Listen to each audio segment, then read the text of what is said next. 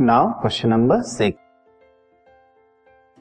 name the part of the human eye which controls the amount of light entering the eye second part refracts most of the light incident on it and third part which changes the focal length of the eye हमें तीन answers देने हैं यहाँ पे। पहला question है which which part controls the amount of light entering the eye मतलब ऐसा कौन सा पार्ट है जो कि लाइट की अमाउंट को कंट्रोल करेगा कि कम लाइट जाएगी या ज़्यादा लाइट जाएगी हमारी आँख के अंदर, ठीक है? सेकेंड पार्ट है कौन सा पार्ट लाइट को सबसे ज़्यादा रिफ्रैक्ट करता है? रिफ्रैक्शन के बाद ही हमारी आई के अंदर इमेज बनती है, ठीक है? रिफ्रैक्शन प्रोसेस के बाद।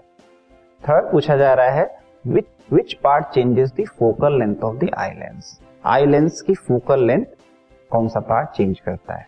ठीक है? The answer is pupil controls the amount of light entering the eye pupil एक स्मॉल ओपनिंग है, ठीक है? जिसके थ्रू लाइट एंटर करती है, वही प्यूपिल जो है अमाउंट ऑफ़ लाइट को कंट्रोल भी करता है, ठीक है?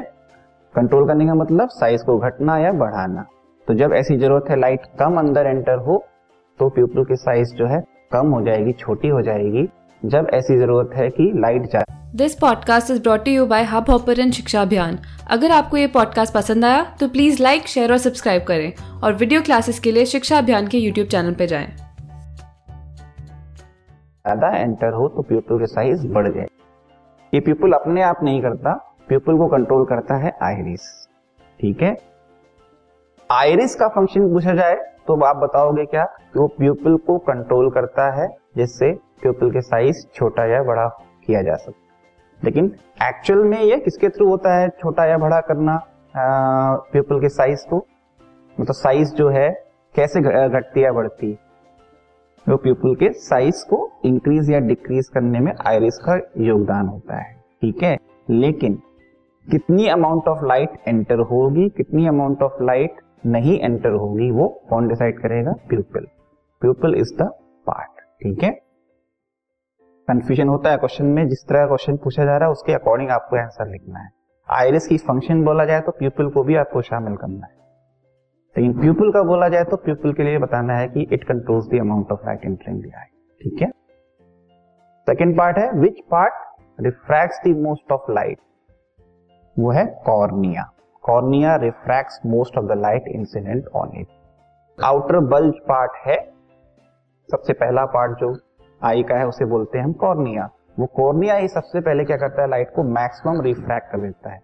और बाकी जो रिफ्रैक्शन होता है, वो आई लेंस तो मेन रिफ्रैक्शन या ज़्यादा रिफ्रैक्शन कौन करता है? कॉर्निया पार्ट का ठीक है?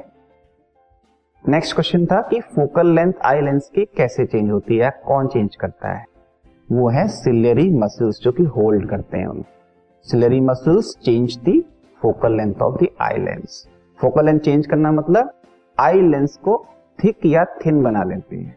सिलेरी मसल्स जो आई लेंस है, उसको, उसकी थिकनेस या थिननेस बढ़ा देते हैं, जिसके बेसिस पे फोकल लेंथ जो है चेंज हो जाती है। तो मेन फ़ंक्शन जो है वो सिलेरी मसल्स का होता है।